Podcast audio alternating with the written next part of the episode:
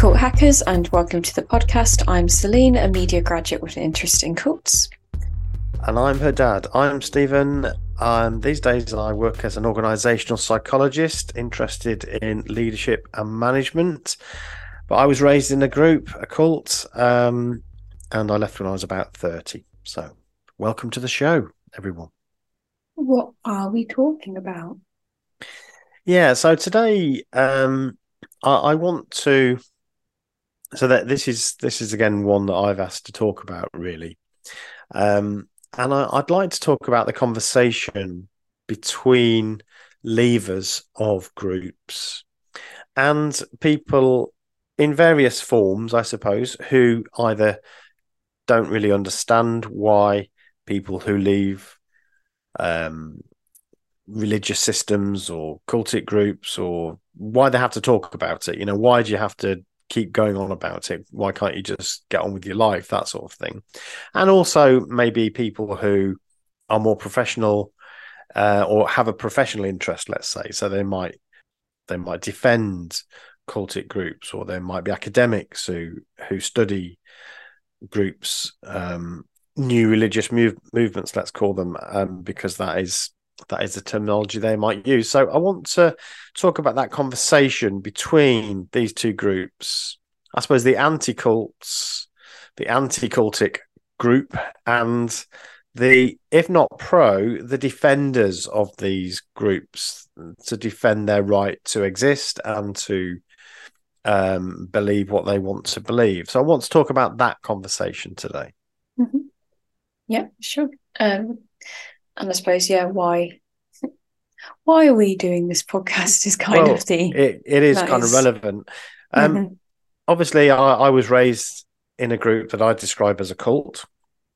Um, but I've given my story over the the the 270 odd mm-hmm. episodes that we've done. I've talked about my own experience. Uh, you can go back into the archive if you want to listen to my story. So I don't want to replicate that. We've no, it's more. It's less about your story and mm. more why you would want to tell your story. Because, like you yeah. say, we've already told your story and on other people's podcasts.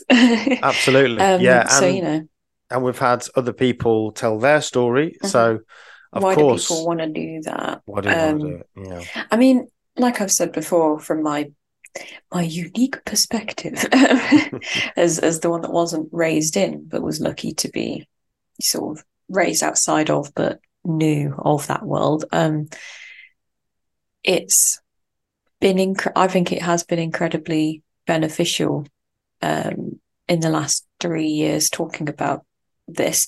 Because it's not something we did talk a lot about is it previously? No no we, have talked we've discussed why that was um mm-hmm. and some of it was about sort of keeping keeping the peace keeping things down um not really not all this messy stuff comes out when you start to talk about it, doesn't it? And I think mm-hmm. there's there was some fear in um for all of us really yeah. bringing that up and um yeah i mean um I, I i at the moment i'm personally struggling um so um, you know, you might hear that in my voice. I'm not as chipper as I normally. I, I, feel like I'm going through um, a difficult time at the moment, and this is probably a good time to talk about it. And doing a podcast comes for for us. It's come at a, at a cost, and um, that's a cost that we continue to a price we continue to pr- to pay. So um, yeah. Anyway, um, yeah. So I wanted to talk about that, but I also wanted to do it in a way where I, I wanted to imagine that we're reaching out to people who take a different view to us. You know, so I like to imagine that people have good motives. Um, and that might not be true. Of course, you know, there are people with bad motives in the world, and I understand that. I'm not naive, but I want this podcast. I've never wanted it to be a shouty podcast. I want to talk about this in a way that I'm saying, like, I want to explain, I want to reach out to you. If you don't see what the problem is, either professionally or personally, or you, you think we should shut up about it, I, I just like to to try and explain from my perspective what's going on and why people like us want to talk about this stuff and you know want to be able to to to have that respectful conversation um, so that's kind of where I'm coming from, and so I'm not. This this episode isn't going to be about calling out this person or that group or this attitude. Um, I want to assume good motives and uh, sort of sort of address what I consider to be the sorts of motives that people might have um, when it comes to talking about cultic groups or groups that are unorthodox, let's say. Mm. So I guess do you have a, a point that you'd like to start at? Place to start. Yeah, where do we Yeah. it's quite large. Well, uh, in my heading, I've put hate and disgruntled. So maybe that's a good place to start Sure. because these are two words that um, that are often leveled at anti-cult uh, Mm. individuals or you know podcasts or activists and so on. Is that um, either they're full of hate um, and they need to get rid of this hate and move on with their lives because it's doing them no good and and obviously we we don't want hate in society so that's that's one of the i guess the accusations is that we're hateful people who hate these groups for various reasons and the other one is disgruntled which feels like the other end of a spectrum to me um Well, We- on the negative kind of- spectrum, there's disgruntled Yeah. all the way down to hate. exactly. We kind of had this conversation, but it ended up we cut it because it didn't really fit with the rest of the conversation. So um, we talked about what the word disgruntled means to you. What what does it mean to you if you're disgruntled about something? Well, so just a bit it's a bit grumbly, isn't it? Just a bit a bit mardy. What are words that are Britishisms? Yeah. That's a northern Britishism as well. Okay, what's something that the Americans will understand? Because I've gone with grumpy and mardy, and no, neither of those That are very American so- English. My the way I think about this is if if I've paid for Wi-Fi, like broadband Mm. um, Wi-Fi, and I'm paying quite a bit a month for this super fast broadband, But it's and I not f- as fast as it it's should not as be. fast as it should be, or it keeps dropping out, then I'm going to feel quite disgruntled about that because I'm paying my money for my broadband and I'm not getting the speeds I was promised. Or so- when they when they walk the prices up, and they did say that they would in the fine print, but I'm still disgruntled. Disgruntled, yeah. Yeah, So that that for me is a is a you know it's more of a customer service experience, Yeah, really, isn't it it? is. it is. Then you know what it's used for in this context. But hey, Yeah. ho. So disgruntled former members, um, I feel like that's um, either it feels like you've had a bad customer experience, and that's just not really an appropriate term as far as I'm concerned. it doesn't it doesn't capture the No, essence of the no. experience. Um, so I'd like to address that, and again, uh, you know, I'm I'm going to do it in a respectful way, but I'd like to say that um, that disgruntled um, isn't how most people who leave and talk about it feel. Mm. Um, and I, I do suspect, so this is where I, I suppose I am maybe just introducing a slight bit of um, negativity to the conversation. I, I suspect that the reason disgruntled is used is because it kind of belittles, it undermines um, the the way you feel about it. So you know, Mhm. oh, you're just disgruntled. It sort of makes makes it all sound very trivial. Um, and you know, I It think for most bit- it's not that. It's more than that. It feels a little bit like, you know, in sort of toxic relationships where they try and pass something off. Um, like you're making a genuine complaint and they're like, Oh, you always get like this when you're hungry. Um, you know, and you're like, um, Yeah. excuse you. Uh, I was actually making a valid complaint there.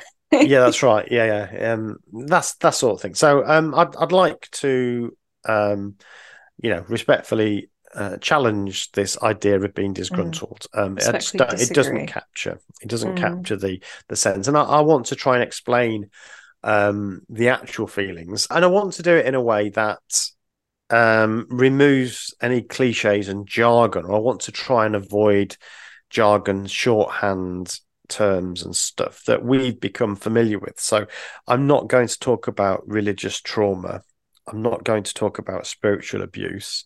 Now, I, I think terms like that are fine and they have utility. Um, but I want to talk today in this podcast in a very straightforward, plain language way about the feelings and emotions and choices that that we make as we leave these groups.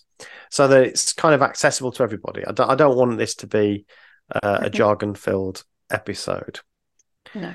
So that's another thing. And, and if i fall on that you know please um for sure.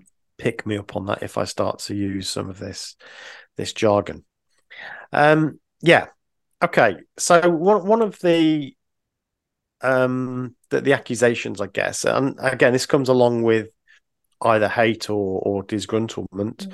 Um, is that that people who leave these groups don't really have any objectivity because they are they have hate or they are disgruntled. So the the fact that they have these emotions either end of the unhappiness scale means that they're they're not reliable witnesses when it comes to understanding what these groups are like and that's again, that's quite a serious accusation that is made, and that affects the.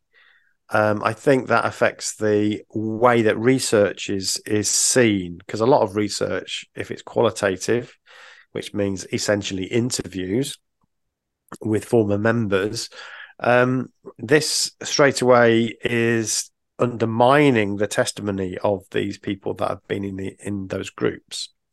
Um, and uh, my my argument here has always been that we we don't and we shouldn't only listen to ex members. We also should understand the way that current members think about it and behave, and you know, getting the perspective of of the group itself is part of the understanding about what that group is like. It's a claim that is made. We need to know what the claim is. We also need to understand what it's like to leave and the experience of those people who have left. And I think it's really important that we don't even begin to suggest that those people's experiences are not very valuable because they lack objectivity. So that's that's something that I I want to um I want to stress. I think it's really important that we mm. listen to those people. Um, it's inevitable that individuals will have different stories, and sometimes they will even be sound contradictory because no group, especially the bigger groups, um, you know, people's experiences are going to be different. Um, my ex group, Jehovah's Witnesses, they have um, thousands of congregations throughout the world, and you know, depending on which congregation you're in, what what the elders are like, um, if you were raised in it, um, your your family, uh, all of these things are going to be unique experiences. So people's experiences are going to be different, and there will be some common themes. There will be some common things that happen, and then there'll be other things that one person will say, "Well, we weren't allowed to do this," mm. and then another one will say, "Well, we did this." We mm. and it's the same thing. And sometimes the accusation is made, "Well, you know, how can you um, take seriously because they're saying different things?" Well, it's because their experience is different, and that, of course, is part of the nature of getting um, people's stories. They are going to experience things differently and they're also going to perceive them differently. They're going to make sense of these things in a different way because of their individual differences. So that's another point I just wanted to make.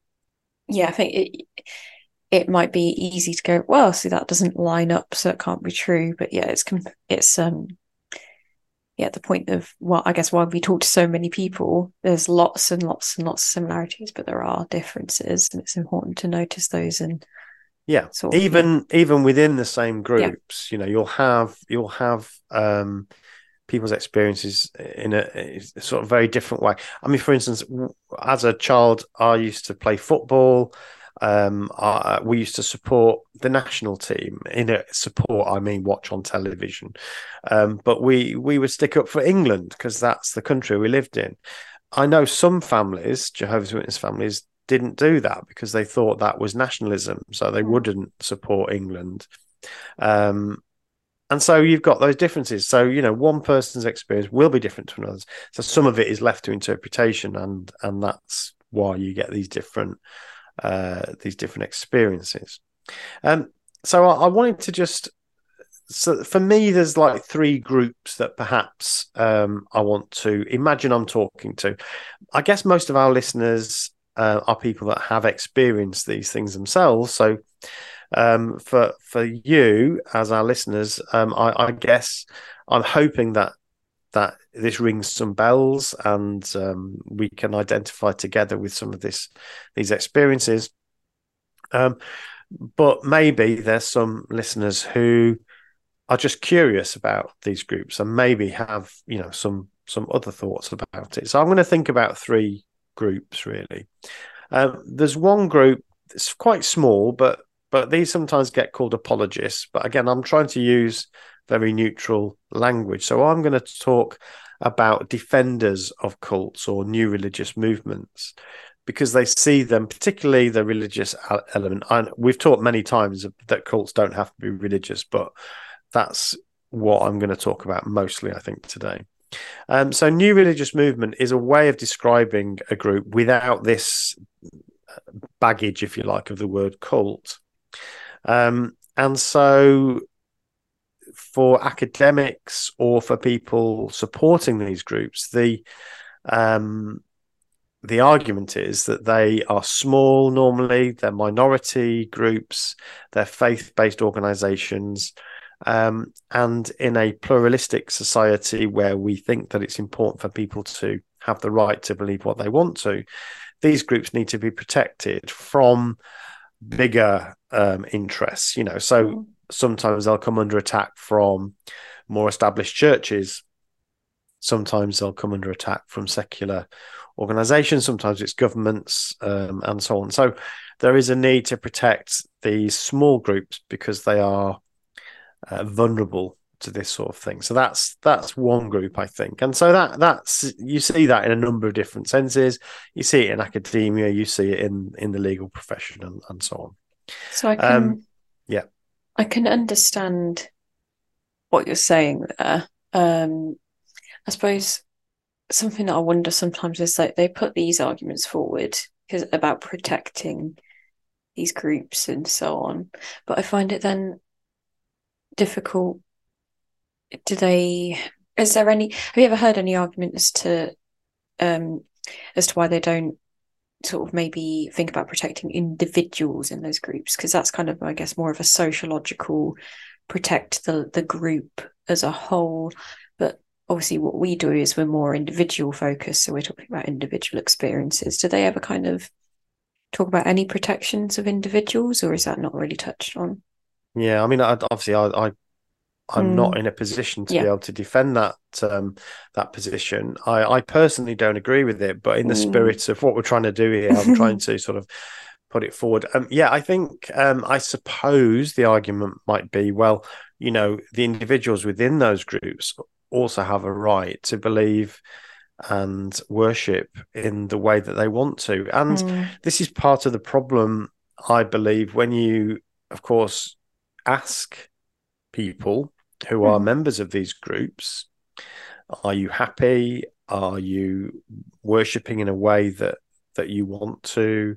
Are you forced to do this or that? Um, they will nearly always say i'm completely sound of mind and i love this mm. organization. This is my life. This is my community and I love my God or I love my guru or whatever, and I want to be here.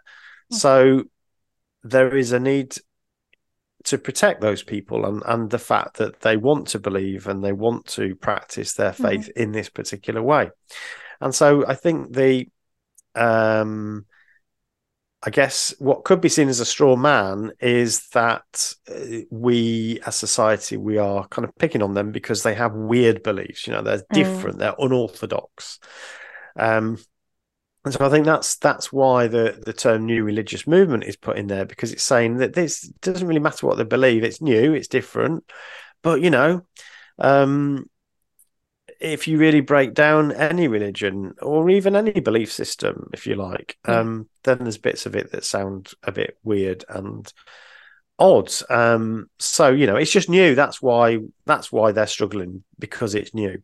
So mm. my my argument around that or against that is that um, it, sure it's capturing one of the things that that is relevant perhaps about some small groups is that they are new and they have new ways of doing things um, and they're unorthodox um, but actually, that's not the bit that I worry about. That so I don't really care that they're new or, or old. That is is is irrelevant. Mm-hmm. What actually matters is what they're doing and how they're treating people.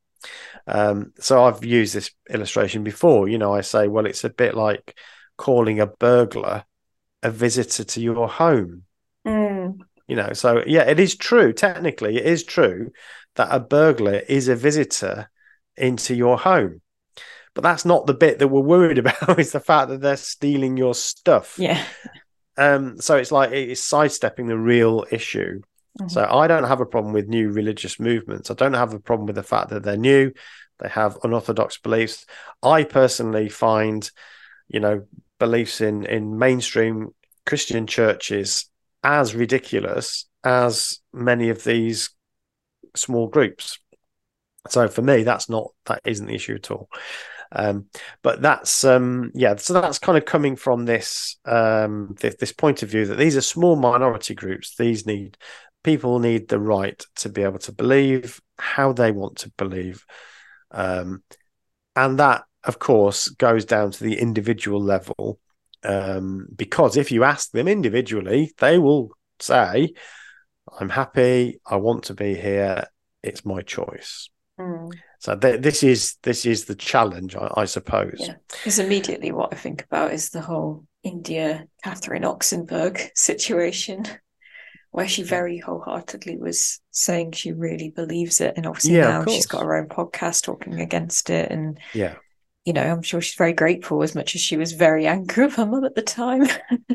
this is the um, NXIVM group, yeah. isn't it? You're talking about, mm-hmm. yeah, mm-hmm. yeah, that's right. Um, and you know, um, I I have said the same. So when when we'd knock on doors, I was a young man. So, yeah, people would know, even you... a boy. People would say, you know, what are you doing on a Saturday morning, knocking on people's doors? You know, do you really want to be doing this?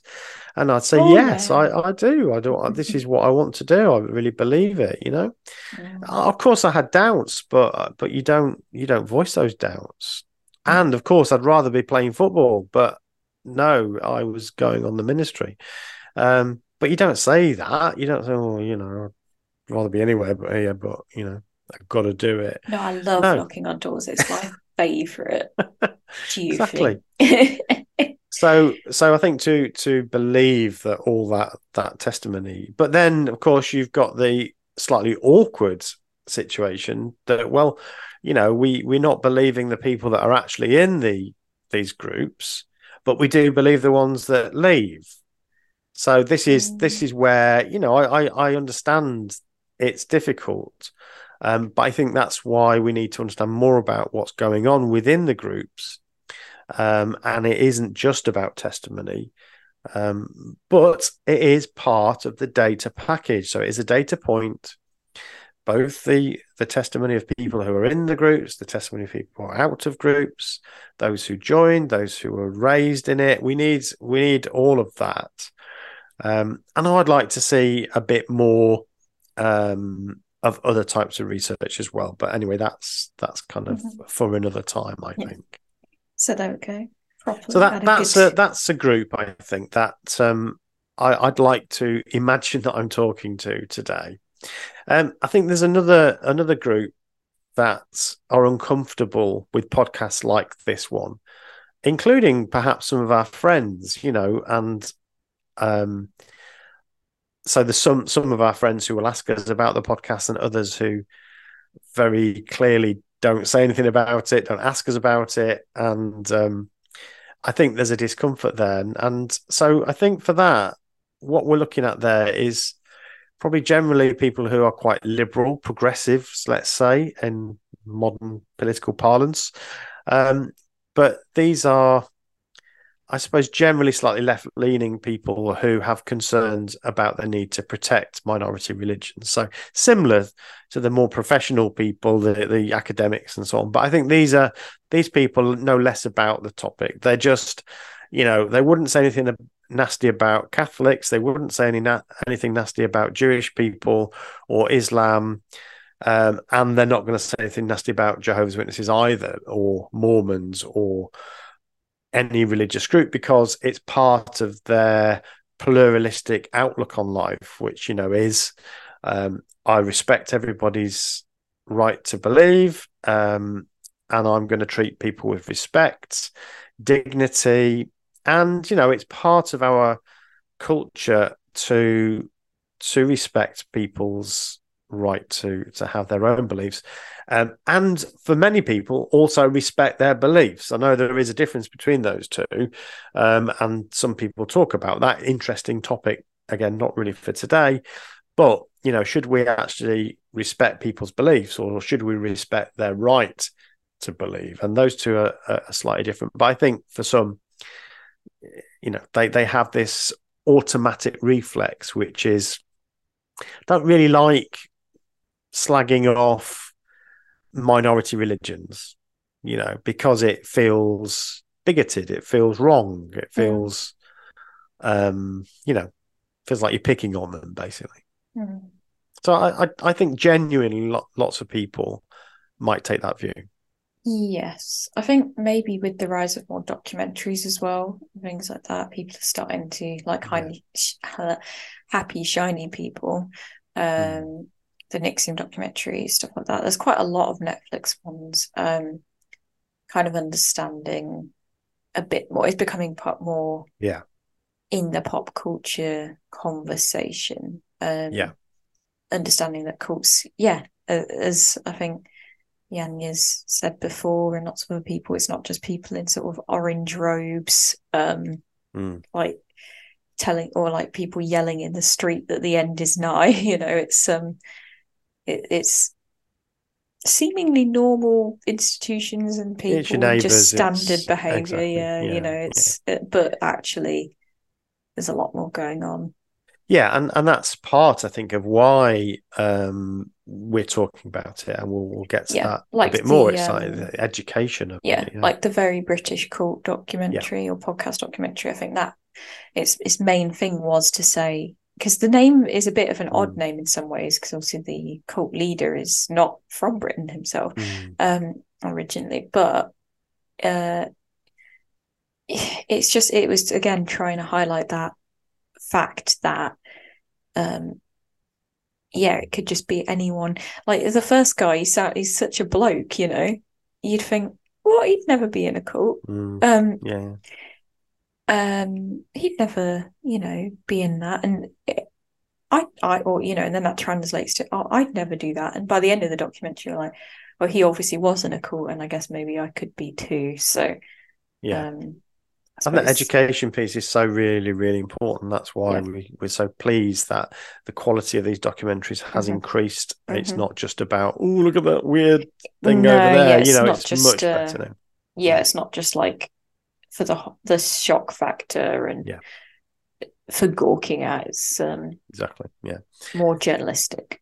And and I guess I, have just thought of a, another group. So I said there's three groups, but perhaps there's a fourth. Um, and, and this extra one is is is kind of related, but it's it's people who have strong faith themselves, um, and they perhaps fear that they're next mm. you know so um and and sometimes i think we can so i'm i'm happy to identify myself as an atheist um ag- agnostic at very least. Um and so i don't believe any of these things. Um i don't believe the bible. I don't believe any of the uh, world's religious belief systems.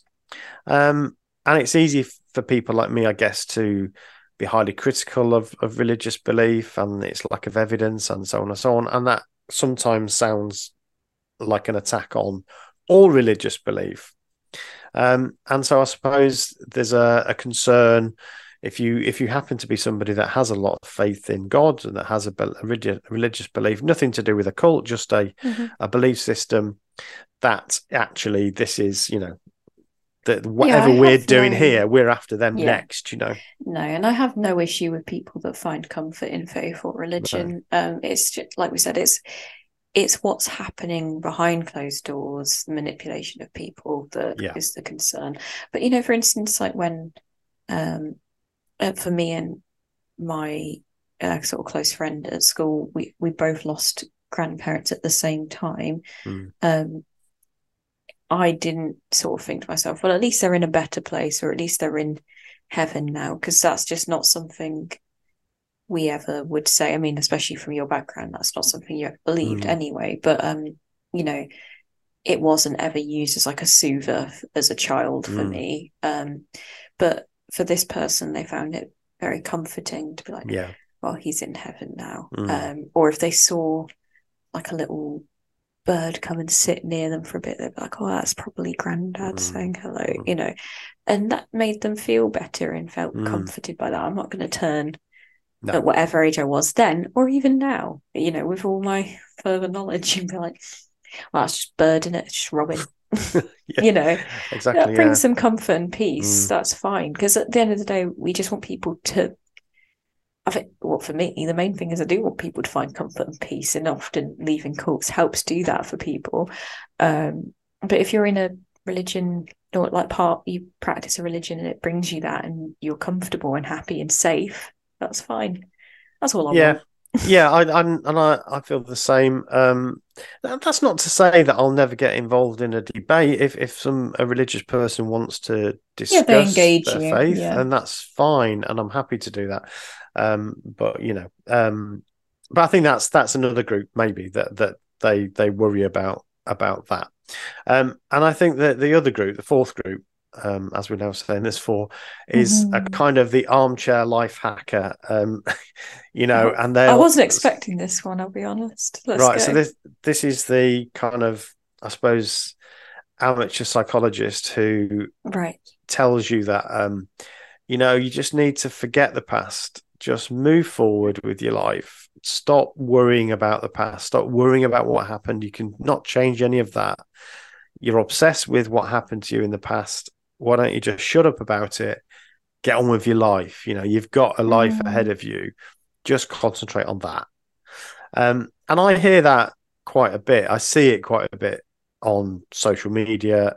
Um, and it is, uh, I suppose, quite an attractive philosophy. It's like, well, just look forward, you know, be solution focused, look forward. Um, mm. And of course, there is some truth in the need to think about the future and not to dwell too much on the past. So, in itself, it's not bad advice, but it's also again, not good advice. It's it's kind of undermining maybe the need yeah. to talk about it. And and what I want to do with the rest of this podcast is is talk about why people do want to discuss it and the benefits of doing that both for mm-hmm. themselves and others and then at some point in the future i think most people do that moving on thing or they move on a lot and then they come back to it so for me i i moved on big time mm-hmm. and didn't think about my experience very much at all I packaged that and pushed it down. Um, and actually, I needed to deal with it. So I feel like I I I did my getting on with life, um, got a career, got my degrees, you know, all those things. But I still needed to to deal with it. So yeah, people will do that in different orders and in different ways. And maybe for some, moving on is is completely the right thing, but not necessarily for everybody. So that's, uh, I suppose, they're the groups that um, I'd like to imagine I'm talking to during this podcast, primarily. And obviously, for the majority of our listeners who themselves have experienced it, I'll be interested in in your perspectives and Use your thoughts. yeah, indeed, yeah, yeah. So, so what's what's really going on? I suppose is is the first question. And obviously, I can't, you can't speak for all ex members of groups or even ex JWs, you know. So we've already made the point that people's experiences are going to be different. And that's because their situations are going to be different and they will have different personality traits. Um, we've talked about some of those in the past. Um, and so that's going to affect the way that you respond to what happens to you. Um, but obviously, during this conversation, I'm drawing heavily on my own experience. I will talk about um, the religious belief that I was raised in because that's that's my touch point. That's the bit I can understand most. But also with extra knowledge, I suppose we've gained speaking to all the people we have over the 237 episodes of this podcast, Celine. Mm-hmm. Um, so you know, not everything that we're talking about here we have direct experience about. Um, so you can't draw conclusions that oh this must have happened here and there. It's just, but obviously some will be from personal experience. So that that's kind of where I want to go with it. So I know I'm rabbiting quite a lot. I'm talking quite a lot in this episode. Um, and that's partly because I've thought about it quite a lot and partly about where I am currently in my own mm. mental state. I think I've I've been thinking about this quite a lot. Um, but feel free to interrupt your old man any no, point you want to. I was just thinking. I've been thinking about the. So I mean, I'll jump in here yeah. and then you go with what you want. Um, but um, so in terms of like the the positives from a personal experience of us doing this and talking mm. about it is that I think just what you've said there, saying, you know, coming from a place of like sort of having a bit of a, a struggle and being able to say that, I don't know if that's something you would have felt comfortable just saying, even. Mm, probably not. Um, so, but obviously that's good and healthy, I would say. Mm. Um, so, you know, I think you, you had anger in you that you weren't expressing or able to expel. There was, mm. I feel like there was a lot of negative emotions that mm. I was, you know, um, I, and I, and I feel like I, I also didn't want to engage with. I was like, no, not the negative emotions they're bad yeah, yeah. let's not engage with that you know i've mentioned mm. um, before when i uh, shortly before we started doing the podcast maybe a few months before you started engaging with like xjw medium medium mm. media um, and i was like is everything all right why are you listening to that mm. because um, i didn't understand the value of talking about it um, you mm. know um, so I think it has been really beneficial because I think you are obviously, like you say, we all have up days and down days, but I do think on the whole, more level with how mm. you hmm. feel about the whole thing. I would say is that fair? Yeah, that's interesting. Thing? Yeah, mm. you may well be right. Um, yeah. So okay, let's um, so what I'm going to try and do now is speaking to those groups that we've identified. Um, I want to try and put to to you those groups. Um, why? Why are people like us doing podcasts like mm-hmm. this? Because there's loads. Um, there's lots, and it's not just people doing podcasts; it's people talking about it publicly, mm-hmm. being interviewed on television, on in, in newspapers and so on. So what Writing what's going books. on? Writing books, of course, yeah. So I'm going to talk about some of the things, some of the feelings, some of the um, the ways that that mm-hmm. some of us feel. Uh, again, I can't speak for everybody, but so the first one that I've got down here is the deep feeling of disappointment. So that's probably one that you hadn't really thought about, but and it's it's one that I think a lot of ex members perhaps don't talk about, and I'll explain why I think that is. But and again, I'm going to use my own experience here because that's the one I know. So I was raised to believe that we were going to live in a paradise earth with lions and tigers, oh my. Mhm. Yeah. Now, you know, we it's easy to slip into smiling at that and thinking, oh, how ridiculous. But as children and then as young people and then as adults, you know, we really believed, okay, I'm sure there were some doubts, there are some doubts, but in a way, because of those doubts, you have to engage with this belief even more. So you create in your mind's eye, you create in your mind this world, and I can see this paradise in my mind. I can feel what it might feel like in my mind, and I I lived with that. So for me, it wasn't playing with tigers and lions so much. It was the idea that I could learn about God's creation, about the universe forever. I've always been interested in astronomy and space and stuff. And I thought, well, maybe, you know, I can spend eternity learning about space. Maybe God will allow us to even, you know, build spaceships and go and explore. Um, why not? You know, it's all God's creation. And that would be amazing to live forever.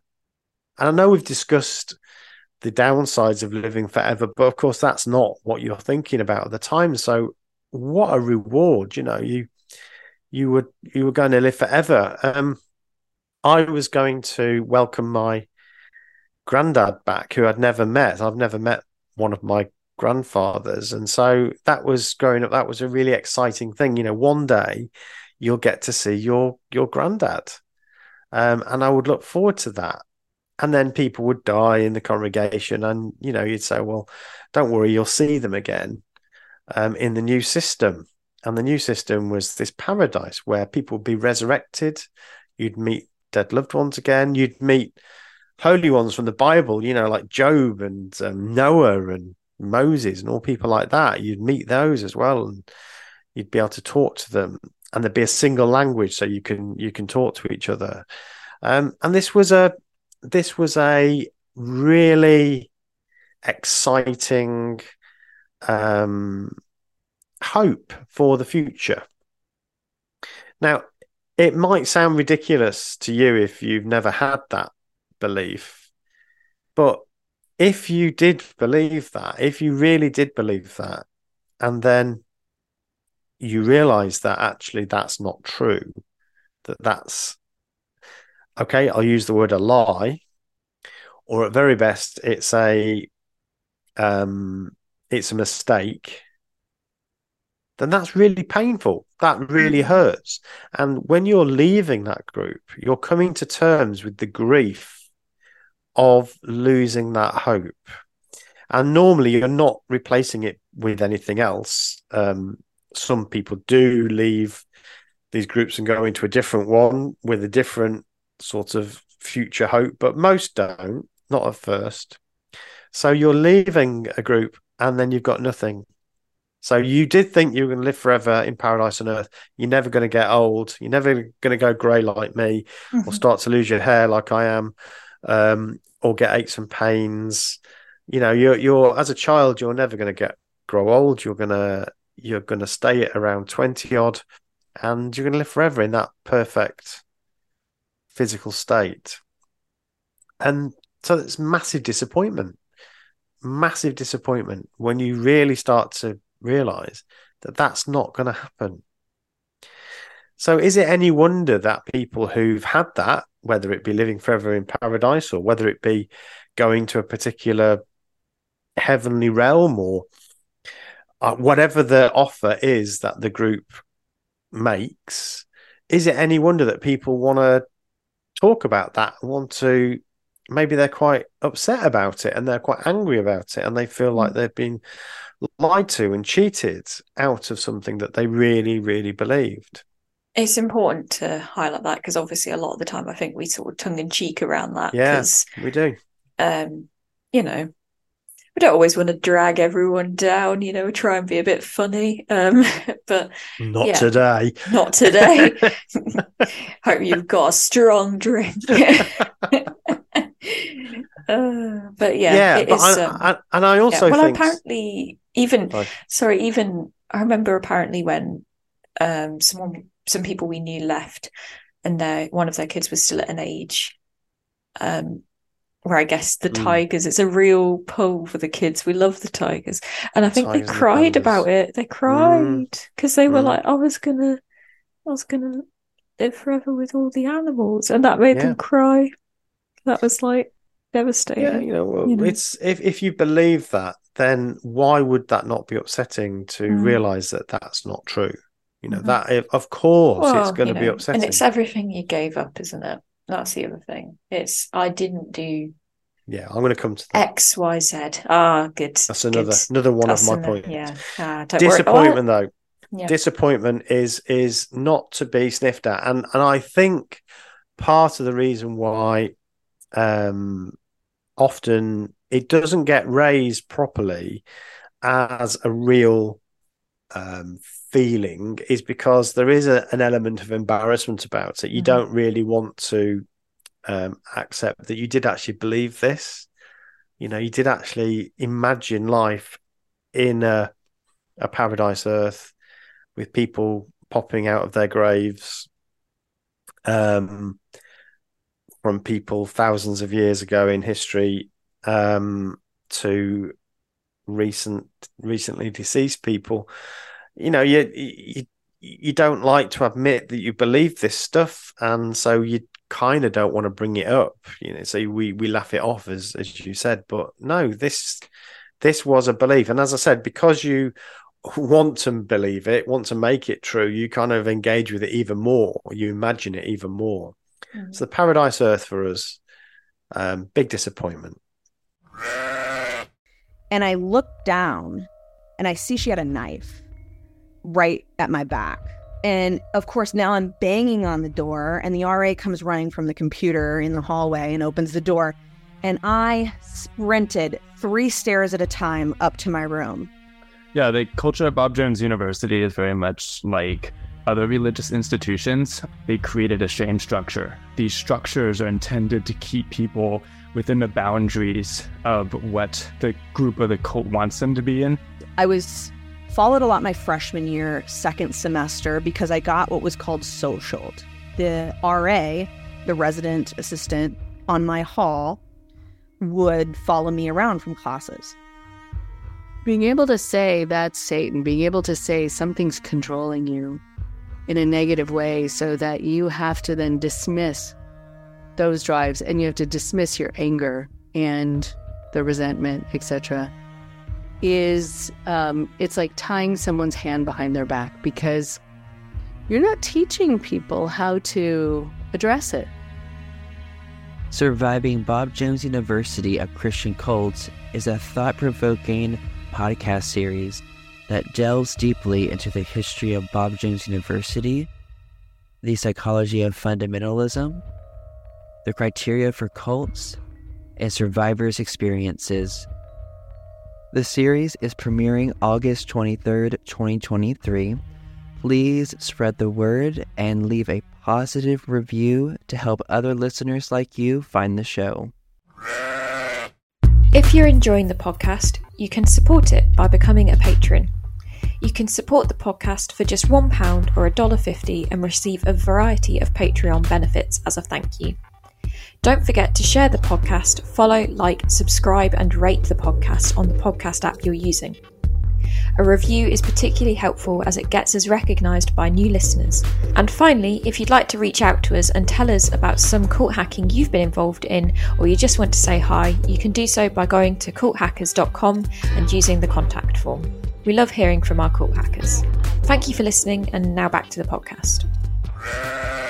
So another another reason why people feel sad, angry, hurt, and want to talk about their experience is their loss of community and family often. So that's another one. So we've got disappointment, mention that. The next one is loss of community and family. So when people leave these groups, um, they they lose not just being associated with a club or something or a normal church. This is a really deep Yeah. connection that you've had with these and people. it's and and I think something to focus on as well here is um, we often highlight we often highlight oh, we are our particular family unit, we faded, so we were able to keep connection with with um with people. It's not like we kept connection with loads of people. We did No. lose connection with Mm. most people. Yeah. Um, all your friends, yeah, Yeah. all your friends. Um, you know, had to very much start again. Um, yeah, you kept connection with a couple people, but not a lot. Um, so even even fading, even when you don't Oh, talk yeah. about it, you do. St- it's not like, well, so long as you do it gently, quietly, you'll keep that community. That's not the case, um, and I think that's It- something maybe not. we don't highlight specifically because you know we do Yeah. want to highlight, I guess, a slight like privileged position of keeping some connection Mm. because some people leave and they have absolutely no one at Yeah. all. You know, Mm. people that leave on their own, they don't have their own family units as well, or Yeah. they stay in, whatever. Um, but you know, I think that is something to say. Yeah, we call it a successful fade, but in no means did you successfully keep your community. Absolutely not. Um, and part of that is that you. So so yeah, I, I'm going to continue to talk about the fade, but I do want to come back to the other experiences that we've listened to over the podcast over the last three years. Um, but even on a fade, part of what you're doing when you're fading is you're you're protecting yourself against awkward questions that are going to put you in a difficult position. So you in a way you you do it to yourself. You're trying to avoid these people that are going to ask you questions like do you not believe it anymore stephen? You know do you not believe the the new systems coming and do you not think this is god's organization? Do you not believe that the governing body are representing jehovah these are the questions that you know you dare not answer. So you don't really want to put yourself in a situation where you you are asked them. Because if you answer the questions honestly then very quickly you can you can be identified as an apostate. And then you know forget your fade you're going to get booted out as an apostate and you'll be disfellowshipped. And then there is a even stricter more formal way of shunning you so a fade is in many respects you know i found that better because it meant that there was no um formal disfellowshipping process where people were told not to associate with us or speak to us even. At least it was still done somewhat on your terms. Exactly yeah but it does mean that you actually have to make some difficult choices about who you talk to when you talk to them and and you you have to separate yourself actually to avoid those situations where you end up getting disfellowshipped anyway. So yeah um and i just want to stress uh, again this is being raised in in these organizations.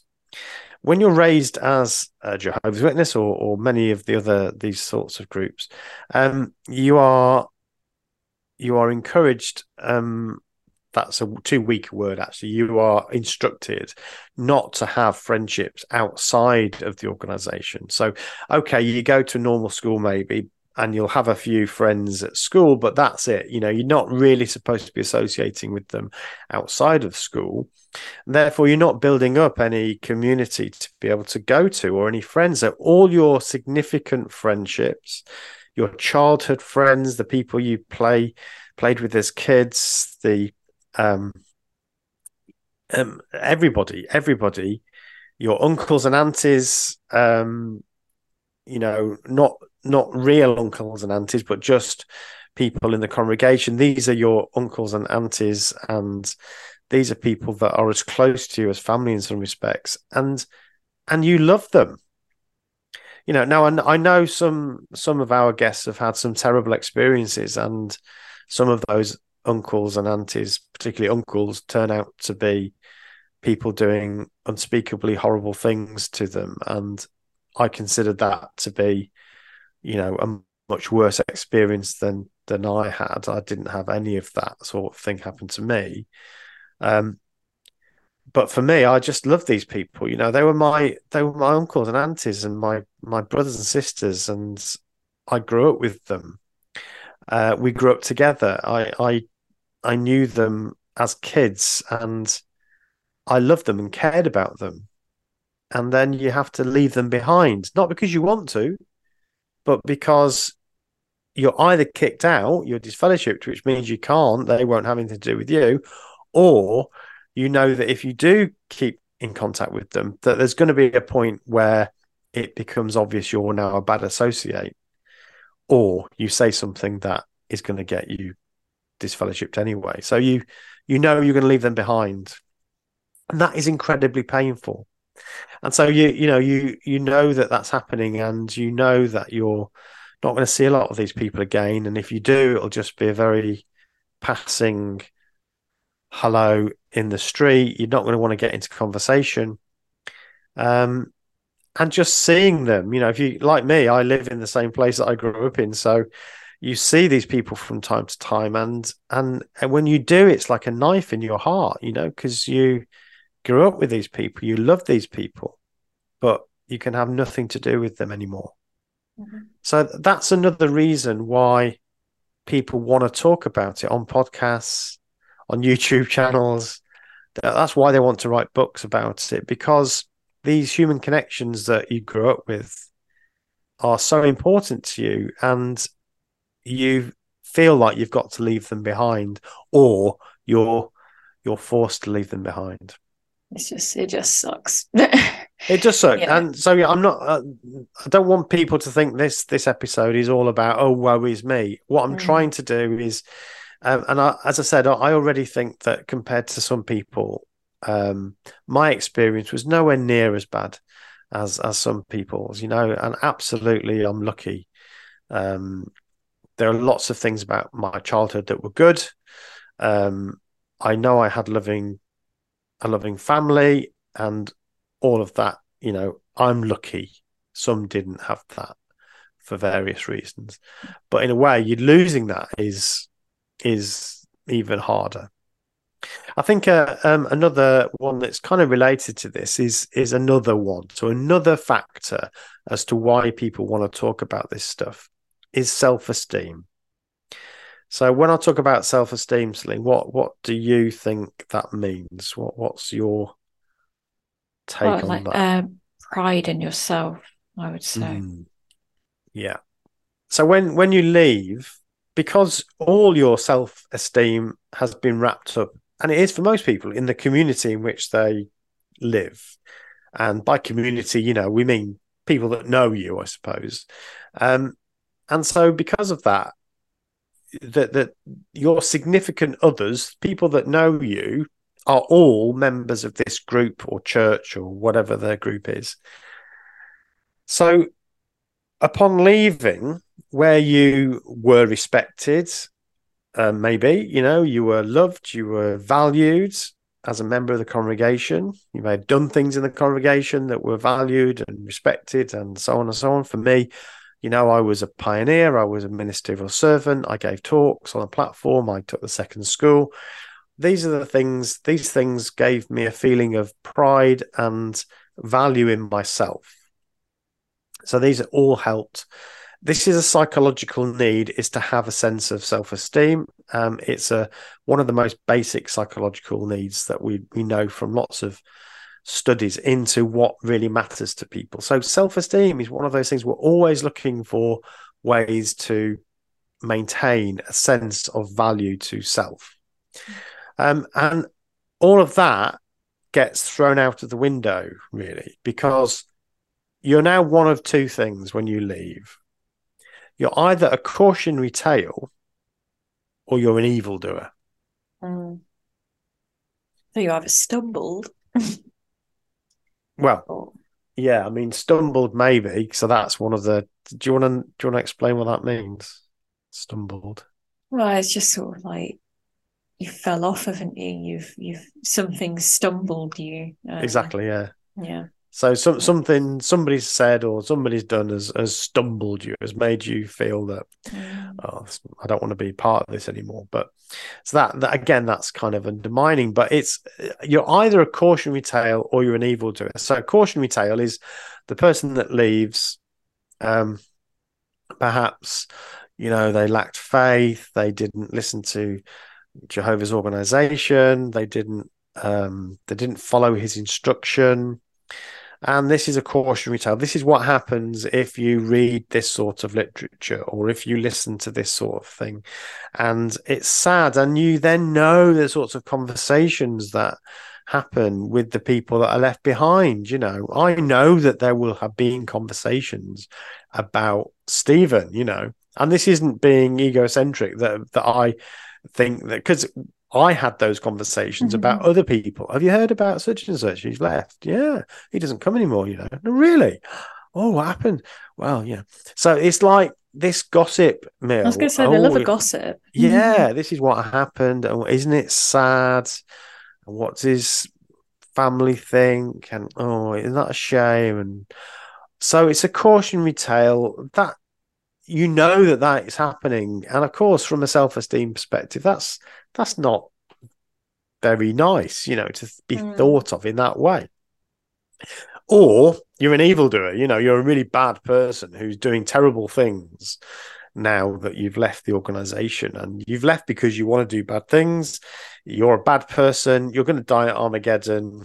Um, and that's now who you are. So you've gone from being this loved, respected person to this evildoer that's going to get destroyed at Armageddon, you know, in a great fireball.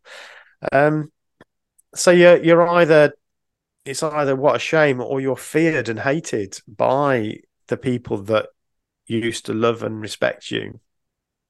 Um, and and you of course you know you, it depends how much you still keep in touch with what's being said but sometimes you'll read the odd bit that's made its way onto the internet about what apostates are and you know mentally diseased and um, and these are these were your former friends. These were your family. These these are the people that you loved, and your community. That is the bit is the group of people that help define you and who you are and create your sense of meaning and purpose and self-esteem.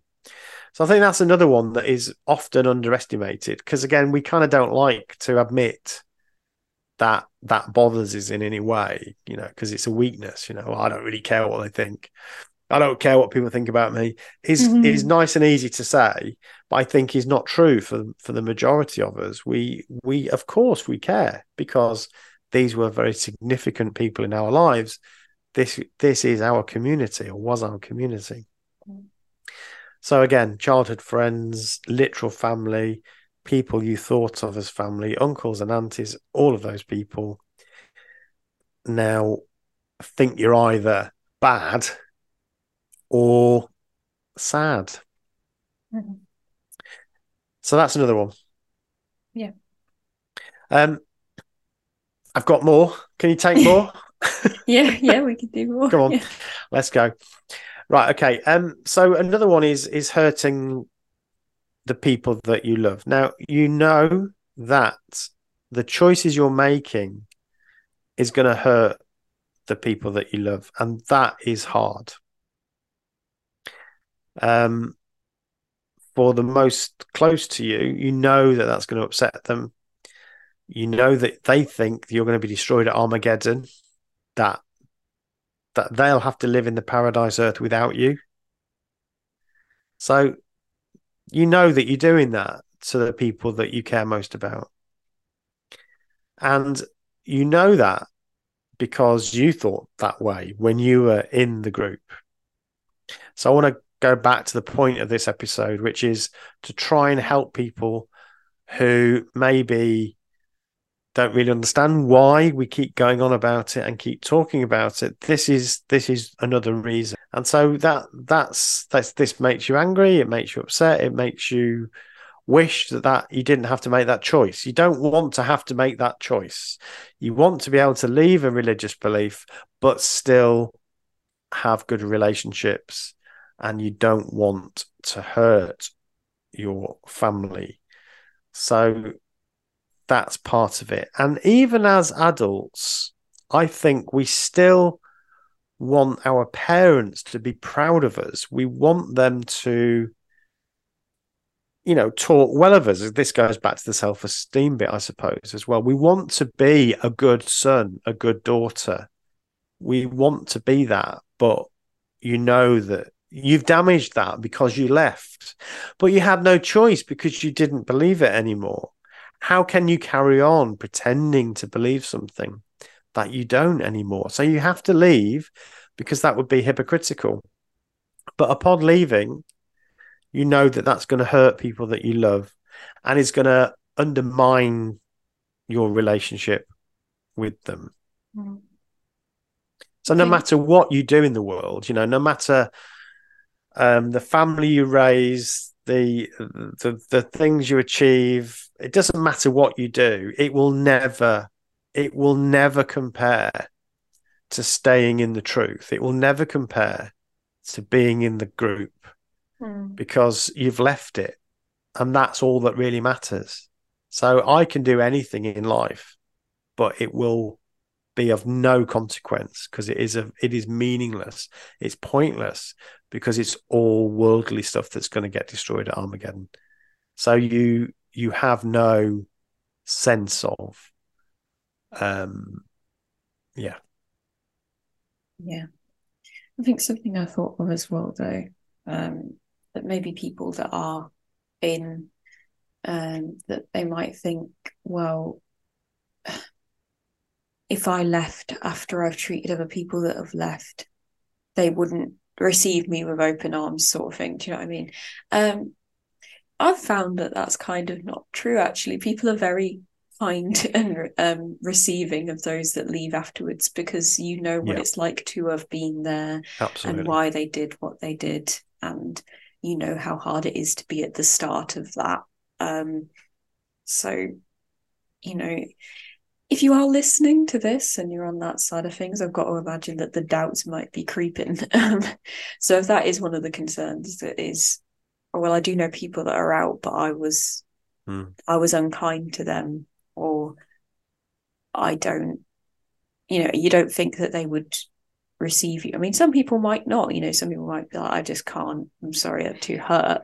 But mm. a lot of the time, yeah, people are, are ready. They understand, don't they? They yeah. understand and they're ready to talk and they, mm. they would actually quite like to reconnect. So yeah, just to just throw in a little positive spin there. Mm. Um, yeah, good. I'm glad you're doing that. Um, yeah. It could all sound quite depressing. Yeah. Um, but that, you know. that brings us actually to another point. That regrets is is another one that is going through your your mind and why I think you want to sometimes do something and talk about it. So that could be activism, that could be talking about it on YouTube or doing a podcast or writing a book or whatever it is, is, is that you feel um, you want to, if not um, repair what you've done, but you know, you do feel a sense of regret.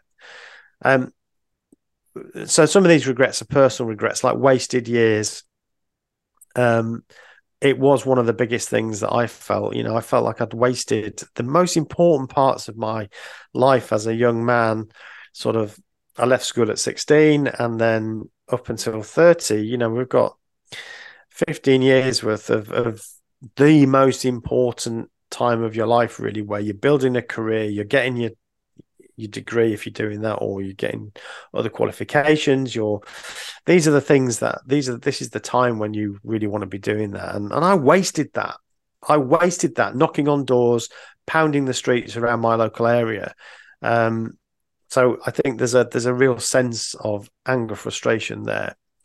Um, also regrets over things you've done and said though. So that relates to what you were talking about. You know if you've grown up in the group, then you know you will have done things like um, ignored people on the street because they're disfellowshipped. Um, if you were an elder, you may have disfellowshipped somebody. You may have actually changed their life forever by disfellowshipping them, which has meant that they can't have anything to do with their family anymore. And that must be really hard for former elders to think about those sorts of things that they did. Um, decisions about things like blood, um, raising children. You know, if you've raised your children in some of these organizations, for, for mine, you know, um, they've not had birthdays or Christmas or, you know, they've not enjoyed those things that most kids of their age would have done. That can be really hard to come to terms with that stuff that you did or didn't do as a parent or as a person. So I think that's another reason why people feel very strongly about it and want to talk about it when they leave. So this is what this is why people are Yeah. speaking out. This is a lot of what the anti-cult movement is about. It's it's because of these deep emotional things that have happened. Yeah. And you know what? You always um I'm get obviously I'm getting closer and closer to the age Yeah, at which you left. Um, because it Mm. was about 30, right? yeah, Um, but and I know you obviously I, there are lots of things I've I've done, but I just I still it's when everyone's like, no, you're old. I still feel really young. So when you know, I think that's something to focus on, and I think I'd you know it's taken me a while to to still to settle on what am I going to do for a job, Mm. and I'm still in like you know a junior position, and but I have had lots of opportunities and things you've not had, but um at this point in my life.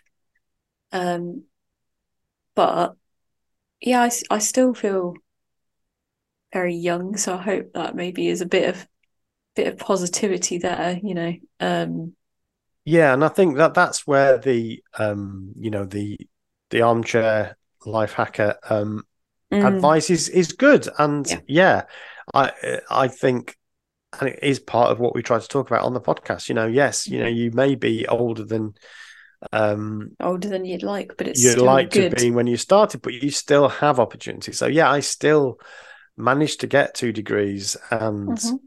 Get a job that I enjoy and so on and so on. So yeah, you can do it. And we talk in very Mhm. positive terms about that. So yeah, I I to- totally agree. Um, it doesn't feel quite the same when you are 30 though, and you haven't got, you know, you've got a few O levels. Um, Mhm. that's it, you know. Um, and so yes, you you you obviously see things a bit differently. We're Mm. trying to explain why people want to talk about this Yeah. and why they do activism or they whatever it is that they're doing. That's that's one of the reasons. Mhm. Um, yeah, it is really important to have a positive outlook. And you know, w- you hear people who leave in their sixties and seventies and Mhm. still able to um to, to make sense of their lives and, and enjoy the rest of their lives so of course of course you can and, and don't want to make people feel that Mhm. it's all you know doom and gloom but again the idea of this episode is to speak to those people who doubt why are you talking about this stuff over and over again why Mhm. can't you just get on with your life well this is one of the reasons it's because you have these regrets and you feel that you know you, you want to talk about that Mhm.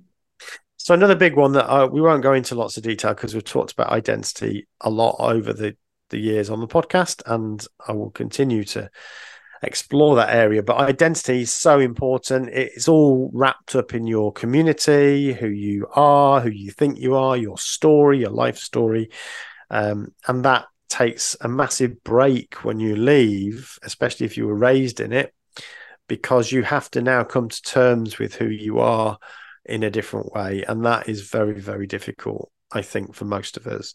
Um, it's an area that I want to research more. I think we need to understand more about how that works.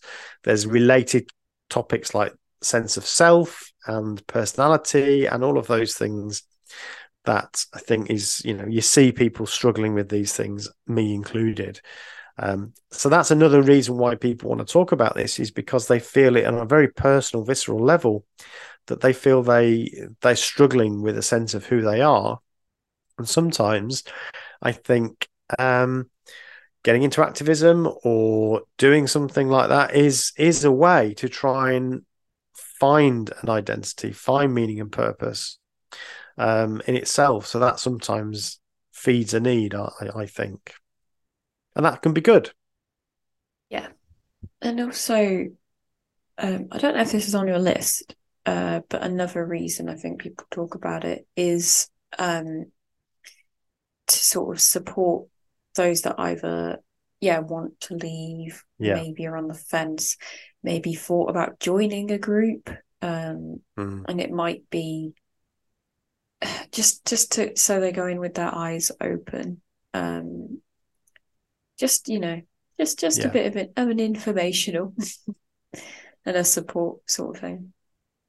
Yeah, I think that's that's a really important one. Is that, and that's the reason why people do go into either activism or commentary or YouTube work or um, however you want to describe these things, um, or even academia. It's a, it's a reason why people increasingly I'm I'm seeing ex members of these groups going on to these um, to the masters at Salford and um, on to doing degrees and I think that's so exciting. That is so Mhm. brilliant. Um, and, and yeah, that's that's Some It's a bit good like- papers coming in the next five to ten years. absolutely. I think there's some great stuff. Um, you know, Janja Lalich said on our podcast, you know, turning something uh, bad into something good, and that's that's the way she's seen her career. You know, that's why she writes books and she helps people, and it, it's an opportunity to to help people in a real practical way.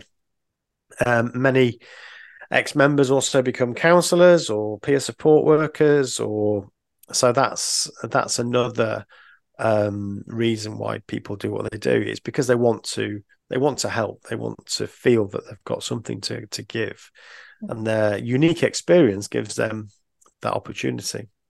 Absolutely. So um, when we're, we're getting to the end of, of my points, um, I think feeling foolish is is another one. You know, people do want to talk about how they feel, and sometimes it's because they feel a bit foolish about what happened. Um, that's sometimes a reason not to talk about it as well because you feel foolish, but it's also something you want to get off your chest sometimes. I think that's particularly um, hard for people who were recruited. Not my experience, but I can imagine if I was recruited as an adult into something that I realized later was a scam, then I'm going to feel foolish, and that's another reason why why people want to talk about it. So, I mean, that's my my list. Um, I, of course, there'll be more, but I, I wanted to really um, home in on on the things I think have affected me personally, and I can identify with. And so, that, so the, the question is then, how do people respond to these drivers? These are the drivers. These are the motivations for why people want to engage with the topic at some point in their lives. And the fact is that most ex members don't speak publicly, in my experience. So most ex members do exactly what, um, you know, anti anti cultists um, would want them to, which is try and get on with their life, try and pick up the pieces of their lives and get on with it. And that's what they we try to do. They don't write books or make podcasts or do YouTube channels. They they try to piece their lives together and do the best they can. For some people, after many years, we want to talk about it, and you know that that describes me really. But you know what?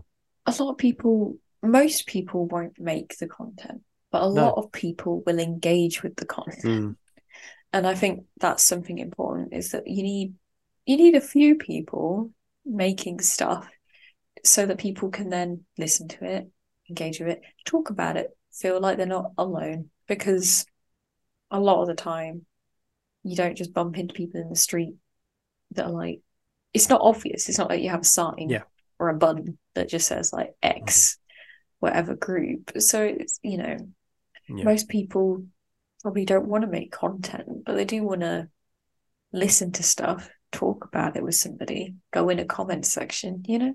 Yeah, and and I think I think that's right. Um, still, a lot of people won't do any of that either. You know, they will just get on with their lives, and uh, for uh, I suppose to varying degrees of success, um, depending on their situation.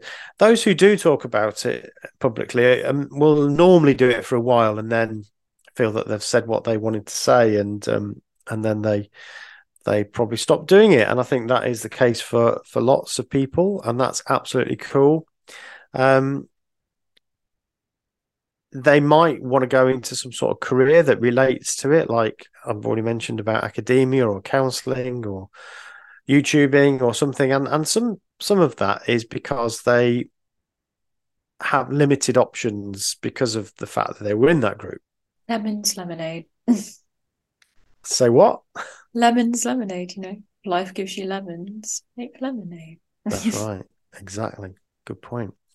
Um, so some some people do get angry, of course, and so you see some of these exchanges on on Twitter and, and so on that are quite unpleasant at times. Some some people become activists. Some want to wake their former brothers and sisters up. Some go on marches. Some write books. Some try to lobby for law changes.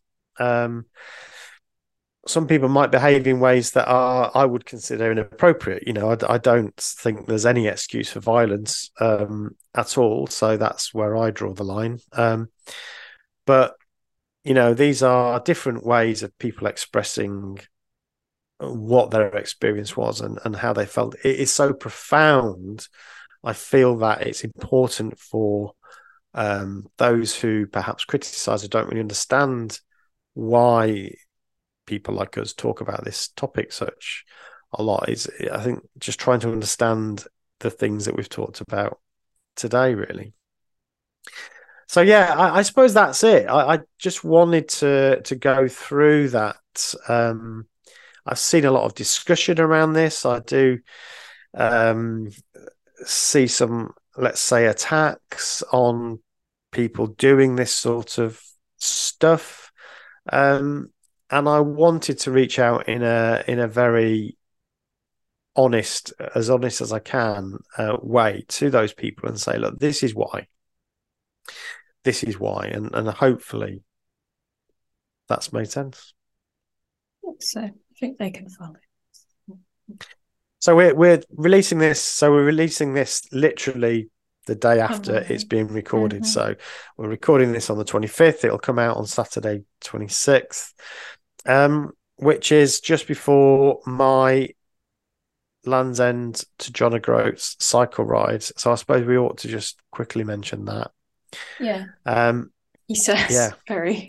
go on. yeah. So obviously it's coming soon, isn't it? It's not. Mm.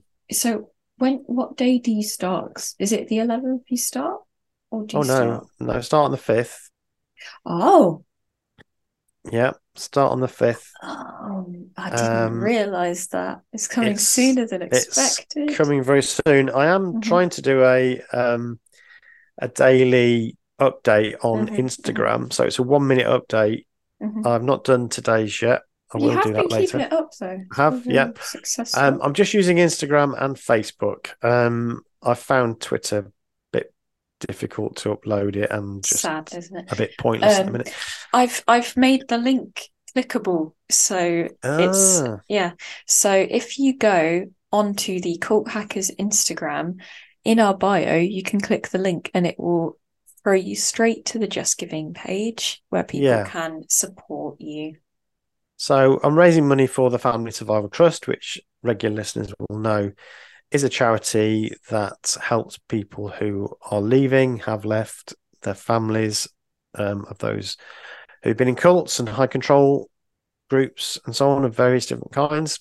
So that's the uh, that's the charity. So had some new sponsors recently, so that's probably why. So thank you if you've recently donated. Really appreciate that. It makes it makes it kind of even more worthwhile.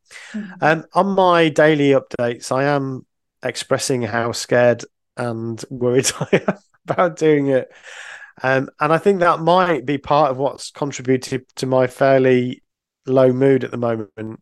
Um, you know, dieting, trying to lose weight, doing lots of exercise. I think that, and also the pressure of feeling to have to do it. But anyway, um, you know, so thank you very much for supporting me. I don't know what we're going to do. Um, we haven't discussed this offline at all, but obviously I'm going to be away the next couple of weeks. So I don't know what we're going to do about the podcast. We'll have to have a think have about to- what we're going to do. Yeah, yeah. We'll we'll talk about that offline. Take that Yeah. in business speak. We'll take that offline. Take it offline. Or cycle Yeah, round. okay. Loop you in. Yeah, so we'll Yeah. do that. Um, I don't want to not do the podcast. Um, on the other hand, I don't think I'm going to be in a fit state to record Uh, one, no, so we'll, we'll have to have a think. We We'll might be able to do a little live thing every every now and again. But anyway, we'll have to. If you've got any ideas, listeners, then um, by all means, tell us what you think. I would suggest though getting following us on Instagram because that's Hmm. a place that um you can easily share things. I don't know if Cool Dad hackers. Yeah, I don't know if you've shared a story before, but you could that's a really easy one to do updates on. But Hmm. um again, i'll take this offline. Teach Dad how Instagram works. Yeah, I'm getting to grips with it now. So yeah, Yeah. follow us on Cult Hackers on on Instagram, and um, you can keep up with my daily updates. All right, okay. Well, this was a marathon one. I've now got to edit it. Um, so I just want to say thank you very much, and thank you for being um, our listeners. But anyway, thank you very much, and over for now. Over and out. Bye. Bye.